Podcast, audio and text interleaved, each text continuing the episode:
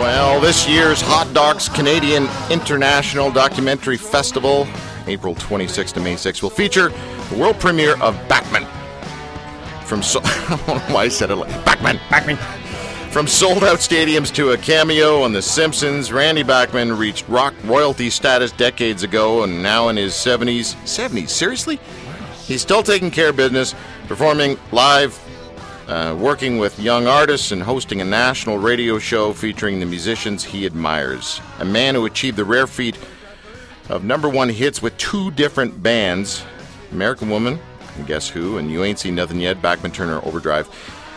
Randy Bachman, he's like the rock and roll lifestyle guy in many ways, but in some ways, he's not. We'll talk lots about that. But his latest album, by George by Bachman, Songs of George Harrison, is available right now. You want to go to his website and, uh, and and buy as much as you can. He's got tickets for all of these gigs coming up. He's got books that he's written. He's got CDs.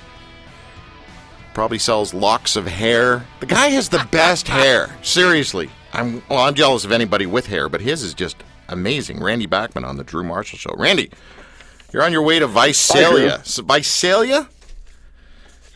Yeah, I never heard of it either. Well, you, you heard of it. That's funny, man. You know, I got to know. You, were you a cowboy there or something? Did you ride horses or something? Yeah, I was a head wrangler at a ranch just outside of Visalia. I actually rode my horse into Visalia to get groceries one time.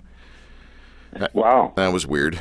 And I, I, I rodeoed back then, and there. I mean, that's a huge cow town, huge rodeo town. There's a there's a big agricultural community around that that whole area. So anyway, Well, we're looking forward to it. I think we're playing the legendary Fox Theater. yeah, no, it's a sweet place. I can't remember. I saw somebody there. I can't remember who it was. Um, hey, what's it like being the new best friend of Lenny Kravitz? Seriously, that Um, I mean, for him to record that, I mean, that's just got to be raking in the coin. Uh, it was quite a surprise. I have six versions of American Woman that he sent me, and they only put two out. So I've got this these demos he did at home with his computer, which are very obviously special. Yeah. And then uh, I don't know if you saw Jimmy Fallon two nights ago. Oh, yeah. He and he and um, Kevin Bacon did American Woman, and they dressed up like the Guess Who. And this is like the orig- origins of the song. It's called the little skit he does. Yeah. That, And that- then there's another there's another great one of Lenny Kravitz and Prince on New Year's Eve about oh five or six years ago doing American Woman for 12 minutes, and it's incredible as well. You know what? He really has brought back the. Remember the old comedic Johnny Carson sketch stuff, right? And there aren't many late night Yeah. guys that are doing that, but he's killing it. Yeah, he's he's pretty good. I like when he has uh, Justin Timberlake on because Justin is like the all-rounded Oh yeah, comedian, dancer, writer, singer, guitar, piano, drums. He's like yeah. He's, like probably Mary, he's Justin Bieber's idol. idol. I can imagine. Well, when Fallon did. Uh, he and Neil Young. Do you remember that Neil Young cover? That Yeah. that was crazy. Anyway, look, man, you are you are known for your stories. Your stories are legendary, and the the vinyl tap thing that you do. I mean, when that first hit the airwaves, I could. There was a there were a few times where I couldn't get out of the car because I couldn't stop listening, and I really hated you for a little bit of time. Your stories are I've phenomenal. got, I've got I've got that from a lot of guys that say they're driving home. They don't. They just sit in their driveway for half an hour till the show is over, and their wife and kids are saying, "Why aren't you coming in the house?" They don't want to miss like a minute or go in the house and try to get it on the radio.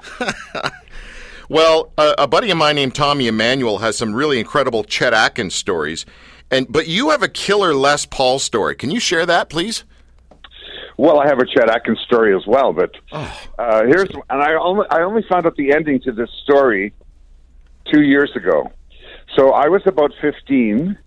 Uh, I was in Winnipeg. I obviously, uh, you know, was just getting into guitar through Elvis, Chuck Berry, you know, that whole the beginning of the guitar wave kind of thing. And um, Les Paul was playing in Winnipeg, the other side of Winnipeg.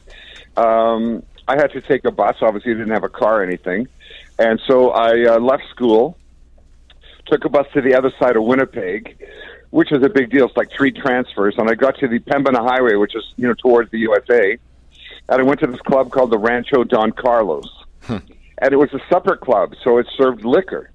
And so when I got there, the guy was just opening. It was like 4:30 in the afternoon, and he said, "What are you doing here?" I said, "I came to see Les Paul, and I had Les's album under my arm for him to sign." And he said, "Well, do you have an adult with you?" And I said, "No." I, I didn't even tell my parents I'm coming because they wouldn't let me come. And he said, "Well, you can't get in. It's a, it's a drinking club, you know, and you so you can't get in." I said, "You're, you got to be kidding." He said, "No." So I went to sit at the bus stop, which was right in front of the place. I'm sitting at the grass, uh, on the grass, and uh, a big Cadillac pulls up, and the window rolls down, and a voice says, "Hi, kid, what are you doing?" And I look, and it's Les Paul, and beside him is Mary Ford, and in the back seat is his son Gene, who played drums. Yeah. Um, and he says, "What are you What are you doing?" And I said, "I came to see you tonight. Would you sign my album? But I can't get in." And and then I because because it's a it's a, they serve alcohol and it's a supper club. And he said, "I'll get you in." Hang around. So he signed the album, and he said, "But you have to stand in the kitchen. You can't go out in the crowd. So watch me through these doors." And this right beside the stage was double swinging doors. You've probably seen this in saloons with big round windows that the waiters walk through carrying dinner and drinks on trays, and the big round windows are so they won't kick each other in the face and knock the trays off, right?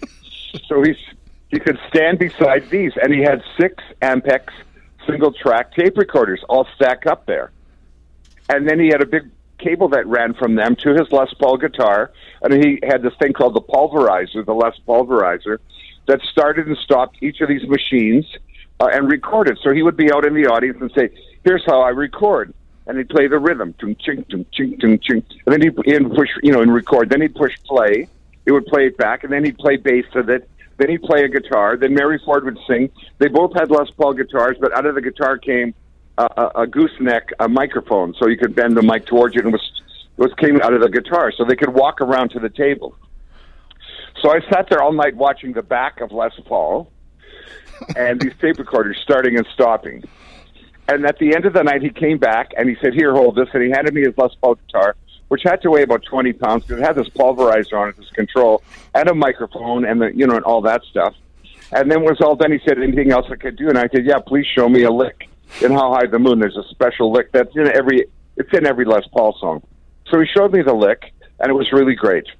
And then I go home and I've got his autograph. And many, many years later, um, I'm touring with Van Halen. Uh, we play the um, Nassau Coliseum in Long Island outside of New York City. And who comes to see Eddie but Les Paul? Les Paul, sure. And he says hi to Eddie and he shakes hands with Eddie and he shakes hands with Sammy Hagar, who's singing with him at the time. And he comes up to me and he goes, Do I know you? And I go, Well, I met you like 30, 30 years ago um, at the Rancho Don Carlos. And he said, Here, hold this, kid. And went, You remember me? He said, Yeah, you held my guitar and I showed you the run, How High the Moon. And I said, Fantastic. And then two years ago, I go to Neil Young's birthday party, 70th birthday at the Troubadour in LA. And Neil Young says, You know that story you tell about Les Paul? And I go, Yeah. And he says, Well, I was out front at the front table. I go, What? and he says, My my mother took me and bought she bought dinner. If you bought dinner, you could have a child with you because you bought them a, a grilled cheese sandwich and you had a drink with your dinner. And so I only found out that Neil was actually there. I was backstage watching the tape recorders and the back of Les Paul, and Neil had a table out front. That's ridiculous. Wow. That's ridiculous. You know, Tim Conway was on my show a little while ago, and he tells the best stories about he and Harvey Korman. But that story you just told might have been my all-time favorite story right there. Well, there, in between those events, uh, I went to his club, which was called the Iridium uh, in New York, and he played there every Monday night. And so I go down there, and I'm in the audience, and you have to sign in when you come in the door. So he says, There's a lot of famous guitar players that have come here tonight, and there's one out there that I want to bring up on stage, and I'm wondering, who is, who is this guitar player? And then he calls out my name. and so I go on stage, I'm stunned. I go on stage, and he says, uh, I showed this guy a run like 30 years ago, and I met him at the Van Halen concert a few years ago, and I want to play How High the Moon. I want him to play the guitar run in the exact spot. So he starts playing How High the Moon, and I play the run in the, in the exact spot, and then he says to me, let's do one of your songs. I go, what? Give me an easy song. So I say, okay, this is three chords. It's called Taking Care of Business. so I, do, I do Taking Care of Business, and he plays with me. And I have this on tape. My road manager had bought the first digital recorder, uh, video recorder in New York City. And my so he recorded it for me. Wow. And so we sit we sit there and I play that, and he invites me to his place in Mahwah, New Jersey, which apparently is two almost two square blocks of building all joined together. And he's got his studio in there, and his guitar making thing, and his pickup winding thing, and his amp thing. He's got all this junk for years, which is not junk to us. Yeah. It's treasures if you're a guitar player. Sure. And he invites me there the next day, and he gives me directions. And the next day is nine one one. And I wake up to the airplane crashed into the building. Oh. All of New York is closed. I can't get on a subway or I can't get in um, over the bridge. And New York is closed for three days because it was nine one one. So that's like my full Les Paul story. That's unbelievable. Unbelievable, man. Uh, Randy Bachman on the line with us. Uh, Your guitar collection, I've heard legendary stories about it in the humidity controlled room and Salt Spring Island, the whole thing or whatever. But I, I, this is what I really want to know, and I don't know if you can share this or not, but how much did Frank Zappa offer you for your 59 Les Paul? Well, at the time, I didn't know what it was worth. He did. He had when he played it on stage. So he kept saying, "Do you want a couple hundred bucks?" I'd be like, 300 bucks, 400 bucks. And I said, well, it's my only guitar. the next night, how, how about 500 bucks? No. How about 700 bucks? No, I'm sorry, it's my only guitar. and so I obviously didn't sell it to him. Later on, that became the American Woman guitar and the No Time guitar and the sound of the Guess Who. And now it's valued over a million dollars and it's in the National um, Museum in Calgary, the National Music Center in Calgary. Um, and it was in the Rock and Roll Hall of Fame in Cleveland for many years as eh, well. Wow, just insane. Um, okay, I want to go through a, a quick run through, uh, you know, sort of a this is your life thing, but I won't. I won't bore you with details of your own life. Let me just see. What I really want to know is if this is correct. So here we go. Five years old, playing classical violin on stage in a little tuxedo. Would have loved to have seen that. Late fifties, you know, you're you get the early American bandstand stuff that you're checking out, the Dick Clark tours. You're watching Elvis do his thing with an axe on stage. You're like, screw the violin, I'm in with the axe. Winnipeg in the late 60s, the winter's absolutely brutal, so you stay inside and rock out. Uh, I read this somewhere, and I'm not sure if it's true or not. If it is, then you and I have got something goofy in common. The last grade of high school you completed was grade nine, and then and then you pretty much bombed grade at 10 and 11 and was asked not to return to school. And that exact same thing happened to me. But you did pass phys ed, I hope. Is that true? I hated phys ed because playing playing violin, your teacher says to you and from the age of five on, you can't play football, you can't play baseball. If a ball hits your finger or you get your finger bruised, Yeah. you can't play violin. Yeah. So I never played. I, I played hockey a little bit because you wore those gloves that had slats of bamboo and it protected your fingers. and my dad was the coach of the hockey team and all that. But I played hockey for one season and got bumped into the boards too many times. I was pretty much a sissy. If, if you see young Sheldon, that was kind of like me. Kind of like kind of like me with a violin, right? oh man. Well, then your uh, phonographic memory took you to places you'd never dreamed of. Uh, Alan the Silvertones, which became Chad Allan, and the Expressions, which became the Guess Who, and and then in 1969, Bachman Cummings gives birth to their first hit of many, These Eyes, and then in 1970, American Woman was being played everywhere, and even a young six-year-old Lenny Kravitz was probably listening to it. And, and what I want to know throughout this whole story of yours was at 7:45 every morning my mom would wake me up to CFRB's Toronto, you know, the Toronto talk radio station, Wally Crouter, Betty Kennedy, Gordon Sinclair. But I want to know what did you and your mom listen to at 7:45 every morning? It was called Beefs and Bouquets. and if you had a if if you had a beef, it was a complaint, right? And a bouquet was like a thank you, and the, and the beef was a complaint. And it was on CJLB in Winnipeg at seven forty five. So my mother would listen to that, and people would say, "Oh, a big bouquet to the the Winnipeg Blue Bombers who won." You know the, the big football game, blah blah blah. They beat the Stampeders or whatever, and a big beef to the snow removal who didn't show up and do my sidewalk, and now I've got to go there and shovel the whole block. Yeah. So people were complaining and giving these kind of things. And one of them is um, a woman who calls in and says, I saw Neil Young and the Squires play last Saturday, and they were just an amazing band, and they're playing next Friday at the Crescentwood Community Center. And Neil Young's just the greatest guitar player and all this stuff. And so I say to my mother, this guy must be incredible. And this band, he's got like women are phoning the radio station he must have a fan club. And she said, Are you kidding? That's his mother. I know her voice. and it was Neil's mother who had phoned in. So I said to my mother, Look, if Neil's mother can phone in, I want you to phone in and say, Randy Bachman's a great guitar player. He plays with the Guess Who. And then Burton Cummings' mother heard the same thing. So Rhoda Cummings starts calling in, trying to make their voice like their teenage girl go, oh, I saw Burton Cummings play with the Deverons, and he's such a great singer.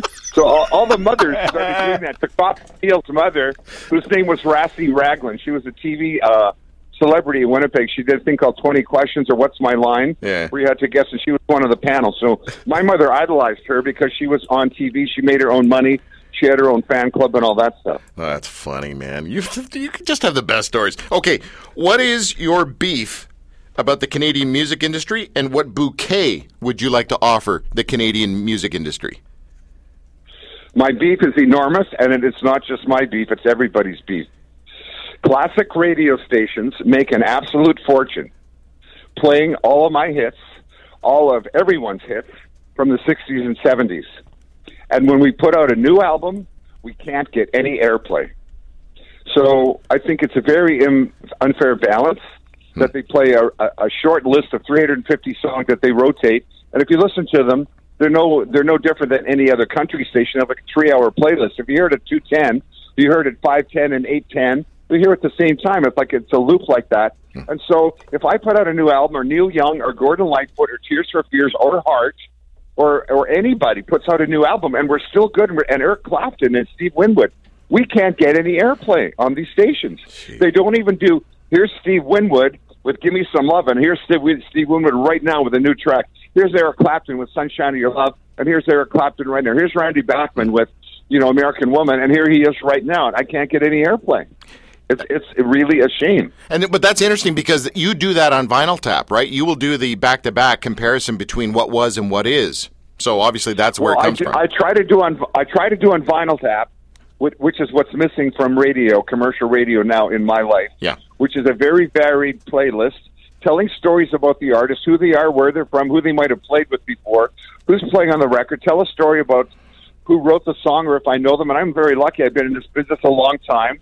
I have a really good memory, and I've never done drugs or alcohol. I've been pretty much, as you say, a Christian spiritual guy my whole life, and I remember all these things, and I have great enjoyment diving into my vinyl collection. That's why it's called Vinyl Tap, and tapping into my collection and playing the, all my old vinyl and telling stories about it.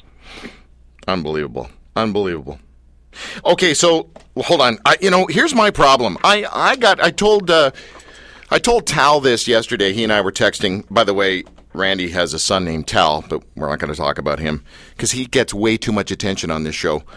Um, I told your son I was I got stuck down this rabbit hole, this vortex of researching you yesterday, and I was like four hours watching interviews and and uh, just all the stuff about you is so interesting.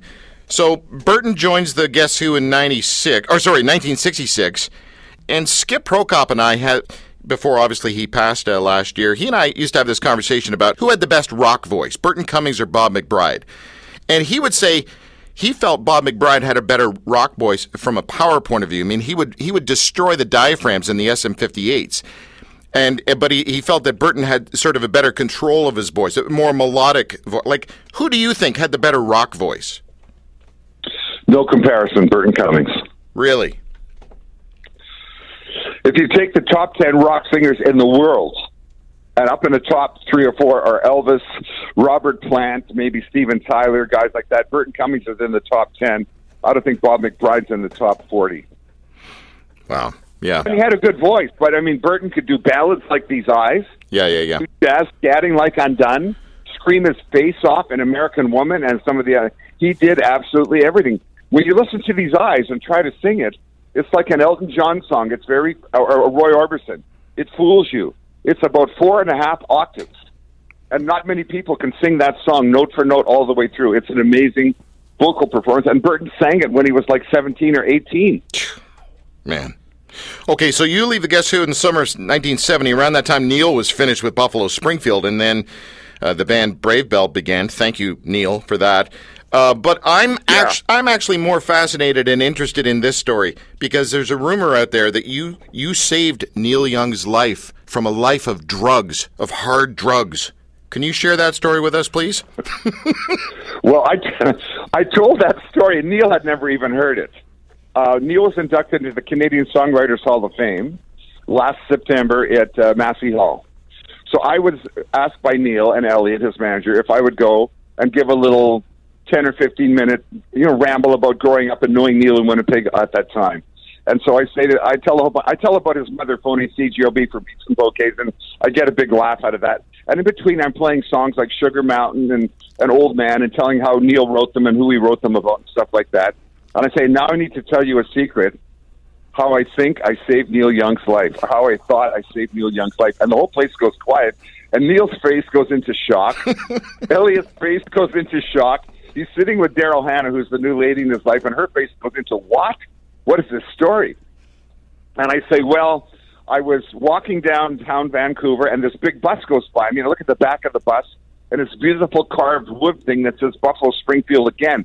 If you look at the album Buffalo Springfield again, it was all carved into wood with beautiful Buffalo Springfield again with arrows like Broken Arrow and lassos and stuff like that. It was really amazing. And so I know it's Neil's bus, so I go knock on the door, and the, all the people in Vancouver are looking at this bus because the big sign outside the Orpheum Theater, he's playing there that night. So I go knock on the door, and they open the door, and I go in. And I say hi to Neil, and he's there. And I know his bus driver, I know his family. His son Ben is there, and so I say hi to his kids. And then I go into the concert, and um, they're setting up, doing a sound check. And Neil says, "Do you want to come and play tonight on stage?" And I go, "Wow, you mean I could be Stephen Stills? Fabulous! I'll call home and get a guitar." And then uh, as I'm leaving, and my guitar is coming in a taxi, one of his guys, Bruce, says to him, "Let's go get stretched." And I go, "Oh, oh." what does that mean? And Neil says, "Yeah, it's it's about time, and I'm ready to get stretched." And I go, "Oh my god!" And that's when Steve Martin had out the jerk. Remember, he said, "Let's Yeah. get small." Yeah, yeah, yeah. And I thought it was a thought it was a drug reference. And, and Grace Slick thing, "One pill makes you larger, one pill makes you smaller." He's going to be doing some weird drug. He's going to be overdubbing. And, and turning into Rubber Man, right, and something like that. So I'm gonna I'm gonna save his life. So I run outside to the taxi. I get my guitar. I come back in, and I'm looking downstairs in the catacombs, in the on where the dressing rooms are. Yeah. And I hear these two male voices, and they're kind of moaning, and they're going, "Oh man, that's fabulous! Oh, do you like that, man? Oh, it's great! Oh man, that's fabulous!" And I peek around the corner, thinking, "I've got to stop this. If they're ODing on something, and what do you think they're doing? They're stretching." they're actually stretching. They have he's with a guy who is his personal trainer. Yeah. They have their soles of their feet against the soles of their feet. They're reaching hands, they've got hands, and they're pulling each other back and forth like they're rowing a boat. But they're stretching Neil's back because he has a bad back like me from playing guitar for years and years. He and I both had juvenile polio, or what it was called back in Winnipeg, in the polio epidemic in the '60s, and so we both have weak weak backs, and playing guitar doesn't help it. So I look around the corner, and there they are, really stretching. So that got me a huge laugh at this induction into the Hall of Fame. On the line with Randy Bachman. Uh, the guy's got better stories than anyone I've ever had on the show in 15 years. Seriously. Um, ain't seen nothing yet and taking care of business. Both, you know, serendipitous accidents the way they came about. But let me tell you, I'm so glad that White Collar Worker got rejected by your bandmates time and time again. Because Yeah, me too. Oh man. Thankful, also thankful for your Winnipeg Ukrainian style version of Oye Como Va. Little Louie Louie and Yes, Chuck Berry thrown in. Yeah. Yeah. Just, I mean, that's, I'm telling you, man, take care of business. I don't know what it is. When I, so I, when I go to the gym, I work out to bagpipes. I think I'm the only human being that does that because I just want to, it just gets me fired up, man. I want to pound someone in the, in, anyway. So bagpipes. But the only other song that I'll slip into my bagpipe playlist is taking care of business. Dude, that song fires me up. I don't know what it is. It's insane. I think everyone feels the same way or felt the same way about that song at SARS Fest, right? That's like what that's why half a million hands were clapping to taking care of business. Incredible. Yeah, it was amazing. When I did SARS Fest, there was like a half a million people there. So when I said clap your hands, a million hands went up in the air. And my daughter, who was very young at the time, was on stage with me at over at the side. And I said, "What did that look like?" She, she said, a giant package of McDonald's French fries. when you get the fries, you can see sticking out of the red box right up in the air. And so Yep, yep. she sees one million arms sticking up in the air, and in her little mind, she's like four or five years of age. She says to me, "It looks like the world's largest McDonald's French That's fries. to funny. See all those hands in the air." That's funny. Rolling Stones, ACDC, Rush, Jim Belushi, but everyone goes bonkers at taking care of business. Uh, that was incredible. So here's the deal uh, Bob Dylan, Neil Young, Leonard Cohen, Elvis Costello, George Harrison, and Randy Bachman all have one thing in common they're all non singers who sing. You're in pretty good category there, dude. Yes, I am, and it, I would credit Neil Young for that because when he came back to Winnipeg on one of his trips, and I was in between bands, and he played me this acetate of Buffalo Springfield One, and I hear this incredible voice, and I go, "Wow, who's that?" And he goes, "That's Stephen Stills," and I go, "Wow, great husky voice, wonderful tone." I hear another great voice. It's Richie Furay, and I go, "Wow, what a beautiful, clean, clear voice! It's like Bert Cummings' voice." And then I hear the song that goes, Out of my mind, and I just can't take it anymore. and it sounds like Kermit the Frog. and Neil says, It's me, I'm singing. And I go, Are you kidding? and he goes, No, if you heard of this guy, Bob Dylan, he doesn't care about hitting the notes. He writes great lyrics. He enunciates the lyrics so everybody knows what they are. And you don't need to be a great singer anymore to sing, so start singing just write really good lyrics and make them real easy so people can remember.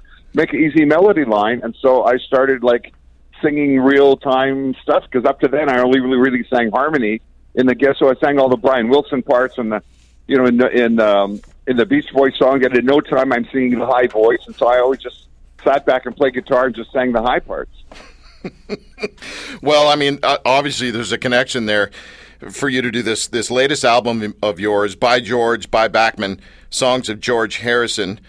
Uh, of course, you you did that instead of songs by McCartney or songs by Lennon. I mean, that's just the right. It's just the right pocket, you know. You know, I've heard you saying a few times that you're really not a singer, um, but but I also Well, noticed. Either was George. Either was George. yeah, You yeah. see, it's easy, it's easy to sing a George Harrison song. It's like a Bob Dylan song or a Neil Young song or a Leonard Cohen song. It's about five notes. it's not like what I said these eyes is, which is four and a half octaves. Yeah. We sing four and a half notes, not four and a half octaves. You know what's interesting about your your your vocals? way, way back in way back in the Guess Who era, yeah. when we were doing Beatles songs, I always waited for the album and I would sing the George Harrison songs. So I sang them all my life. And so for me to go through this spiritual change in my life of moving, losing a companion of, of five or six years, it really broke my heart.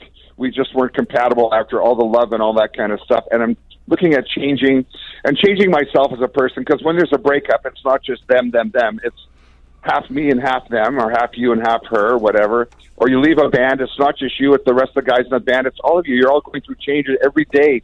We go through changes and everything changes. And so I'm going this through a spiritual transformation. I'm doing meditation. I had a, a um, what's it called intervention with my manager and my lawyer. And I go, what are you guys talking about? How can you do an intervention with me?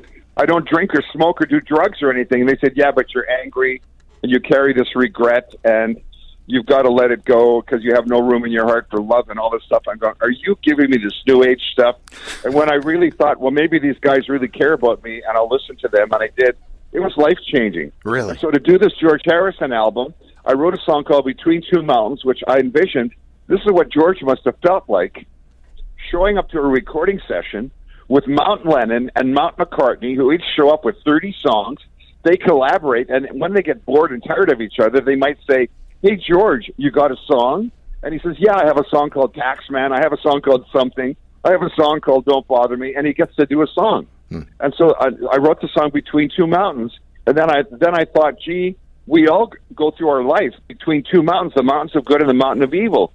And sometimes you climb the wrong mountain. You climb the wrong, the mountain of evil for a while, and then you fall down. And you go, look, oh my God, I'm hurting people. I'm hurting myself. Um, I'm I'm destroying my legacy, or I you know I, I don't have a good reputation. And you go and climb the mountain of good again. And so th- I wrote that song. That's kind of a very spiritual song for me. That I felt George Harrison helped me write. His spirit was there in my Oakville house in my bedroom. I woke up feeling the spirit at three in the morning, and I went next door to my little studio in my house and wrote the lyrics to that song. And it's it's a very spiritual song for me. Incredible stuff, man. You know, um, when Strombo interviewed you a few years ago about your book, Tales from Beyond the Tap, you talked about calling people up and apologizing for stuff. And uh, yeah, Randy, I, am doing a ton of that these days. Same kind of reasons that you've been processing as well. Do you have any advice for me in regards to, in regards to, you know, looking in the mirror and going, oh wait a second, you've got these fractured relationships. Oh wait, who's the common denominator? You are. Like, what advice do you yes. have for me?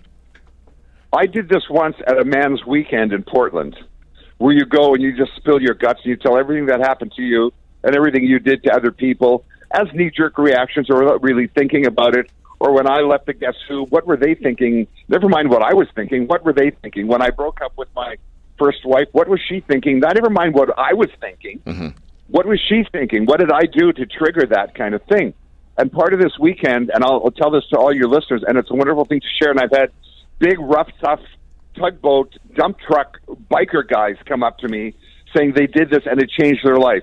Go into the bathroom of your house. Most bathrooms don't have a window. Go in in the dark. Kneel down so all you can see in the mirror is your own face. Put out the lights, light a candle. So all that's there between you and the mirror is the candle. Look into your own eyes and say, I love you. And see how many times can you say that looking in your own eyes until tears start pouring down your cheeks. And by the, if you can do that 12 or 50 or 60 or 100 times, you're literally sobbing. And when it's all done, somehow you forgive yourself and you love yourself. And then you get up and you can go to the person in the next room, be it your mother or father or wife or brother, and you could then love them because you can now love yourself and you've now got room in your heart for love. And it's an amazing thing when that happens. And the whole Beatles thing, John Lennon, Paul McCartney, all those guys, they put their career on the line. They could have kept singing, you know, about whatever, but they they sang "War is over," peace is peace is here. If you want to give peace a chance, war is over. Bangladesh, save the people. All you need is love. Everything about the Beatles was love. The thing in Vegas is called love.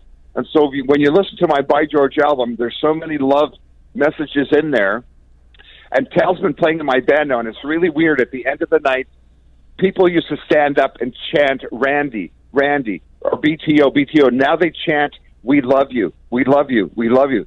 If there's nothing like walking off stage for an encore and having two or three thousand or ten or twelve people chanting, We love you. It's absolutely mind boggling. It's the greatest high of all time. Man, you are killing me. Oh, it's absolutely amazing. In the middle of this whole thing, and vinyl is out now on my album and there's a little symbol at the bottom of my album on the vinyl, and it's on my poster of two circles, and it's two circles of love that interact. It's called Zero One. If you go to zero1.com, Z E R O O N E dot com, this guy came to me, and he was a kind of a spiritual advisor, um, and he said to me, I want to put the symbol on your arm. And it was like a little tattoo. And it's six circles, three circles on one side, three on the other, and they all interact. So he put these tattoos on me, just with, with not real tattoos, but you know the little water ones that we used to have when we were kids. Yeah, yeah. He puts one on each. He puts one on each arm, and he goes. Um, I said, "So what are these?" And he's a chiropractor. He's my chiropractor, and he says, "Well," and he's Jewish. He says, "Well, at Hanukkah last year, this is last December, I put this on 26 of my friends who were all at a big Hanukkah party. I didn't tell them what it was.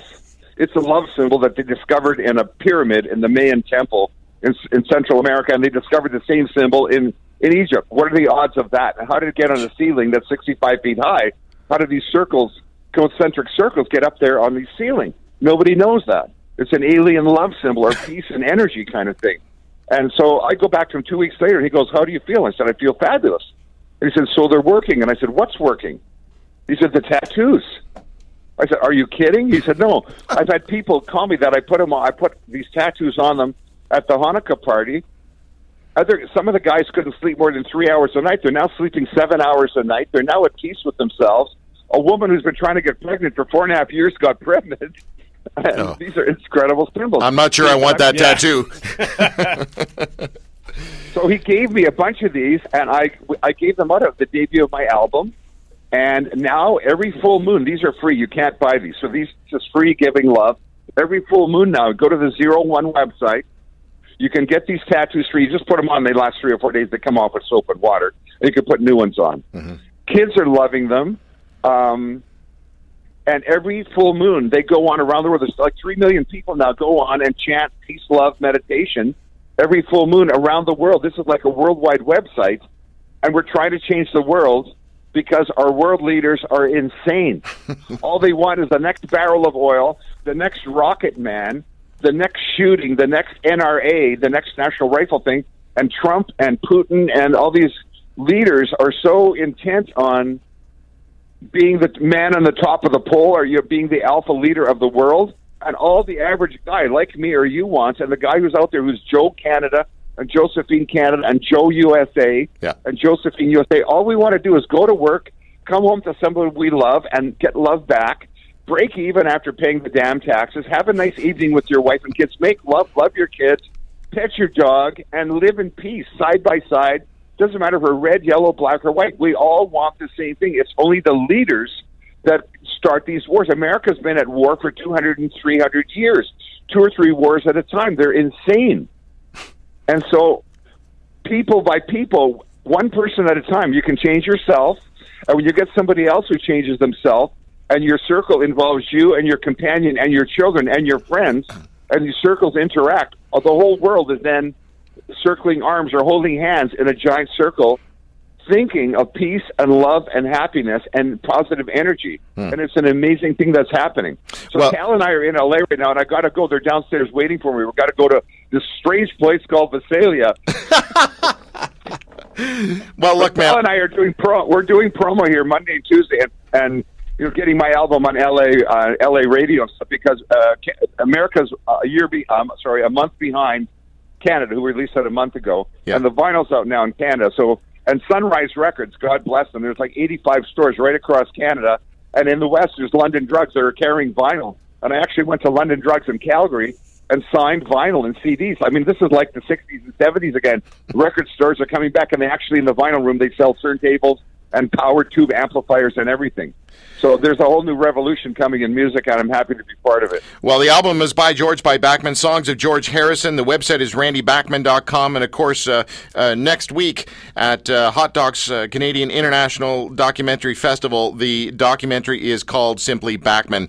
And that's who we've been chatting with, the one and only Randy Bachman. Dude, thank you so, so much for being someone that the entire country is proud of. Thank you. You're very welcome. And I, I got to say, I love being Canadian.